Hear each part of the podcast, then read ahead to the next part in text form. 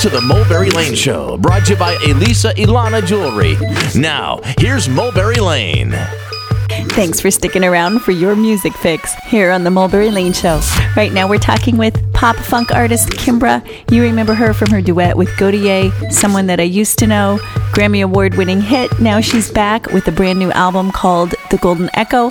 We're chatting with her about the intensely creative process that went into creating this album.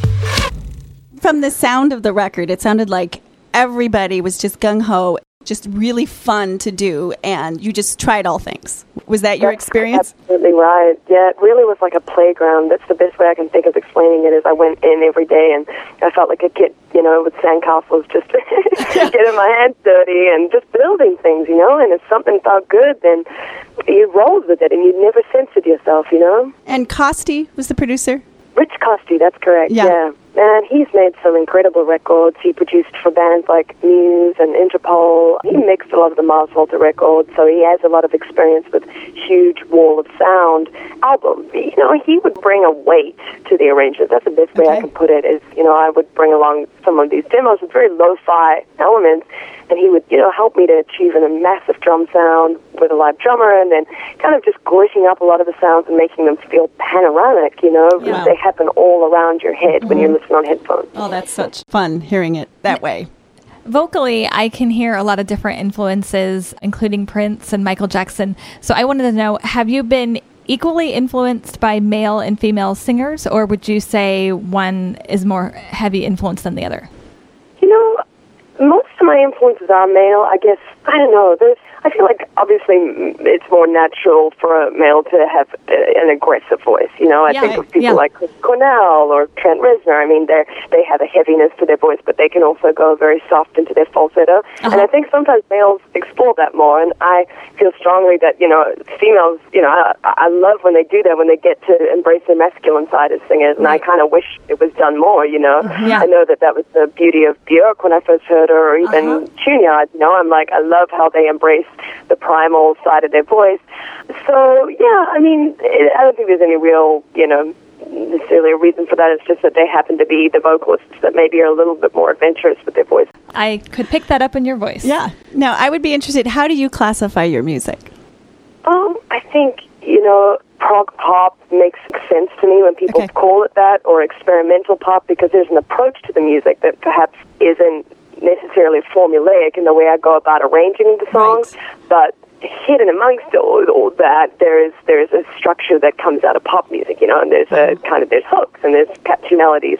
So, um, but yeah, I understand that idea of progressive music, you know, is something that's kind of pushing maybe the norms of that genre. You've got it locked here on the Mulberry Lane Show in the middle of our chat with singer, songwriter, programmer, and Grammy Award winning artist Kimbra. We're talking about her latest album, The Golden Echo. Now, not being formulaic, did you get any pushback from the record company saying, well, you know, this isn't a strict verse, chorus, verse, chorus song? Um, I mean, I was very lucky in the making of this record. I was given a lot of freedom to really, you know, explore a lot of the ideas that were on my mind. And yeah, I think there's always going to be that moment where a label, you know, wants to hear a song that has an instant appeal. But I think they were really united with me in the sense that, that we wanted to make a timeless album, something that you put on like years and years later, and perhaps it took time to kind of register as a mm-hmm. pop song. You know, it wasn't Right. necessarily totally immediate. But you know, I, I think the truth is, no one really knows that stuff uh, fully. You know, it's like a, I never thought that the Gotye song would be what it was. I didn't hear that and think an instant hit. You know, so it's a very subjective thing to to know what that moment is. Yeah. It's a good thing to understand. You have a song that John Legend co wrote. That's right. Yeah. No, originally that was written as a song that he was going to use on his album. So Okay. we, we wrote it, and we we weren't sure if you know who would end up taking the song, and he recorded it for his record, but it didn't end up making it on.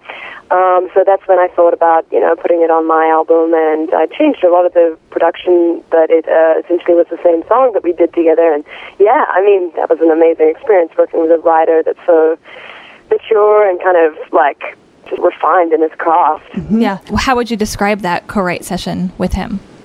It was um, very spur of the moment. You know, we went on a whim and kind of like if we had an idea, we just rolled with it. It was very. I often take a lot of time to meditate on lyrics before I finish them, whereas the process with him and the producer Dave Tozer was like we really stayed in the moment and tried to get the song done by the end of the session, which was a new way of working for me. Uh-huh. But I, I quite enjoyed it. You know, it it was out of my comfort zone, but by the end of it, I was really impressed with what we got out of that. I have a feeling you yeah. like being out of your comfort zone. well, I mean, that's how you stay growing, isn't it? I mean, yeah, it's definitely a, a, bit of an addiction for me to, to get in that place. Yeah, that's uh-huh. cool. So now what's next for you, Kimbra? We have an American tour coming up, so I'm super excited to get on the road.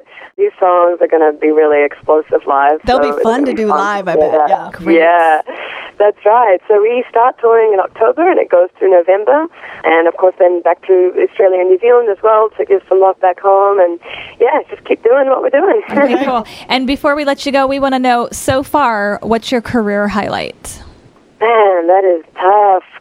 You know, it was a really special moment for me um, playing in Brazil. It's a festival called Rock in Rio. Okay. Yeah, it was it was a trip. We got to work with Olodum, who are an amazing twelve-piece percussion group from Bahia. Mm. Yeah, I just think I, just, I remember looking out and seeing about twenty thousand people in that crowd, and, uh. and they did a Michael Jackson cover actually called uh, "They Don't Care About Us," and it was a very almost you know spiritual experience uh-huh. performing there for those people. Neat. Okay. okay. Cool. Well, Kimbra, we want to thank you so much for joining us and sharing about your career so far. We expect great things from you. Thanks so much, guys. Progressive pop artist Kimbra joining us today here on the Mulberry Lane Show. Straight ahead, we have actor Rachel Hendricks. Now, she stars in a new film about surfing, The Perfect Wave. Here's a song by Kimbra, Miracle, to take you to break.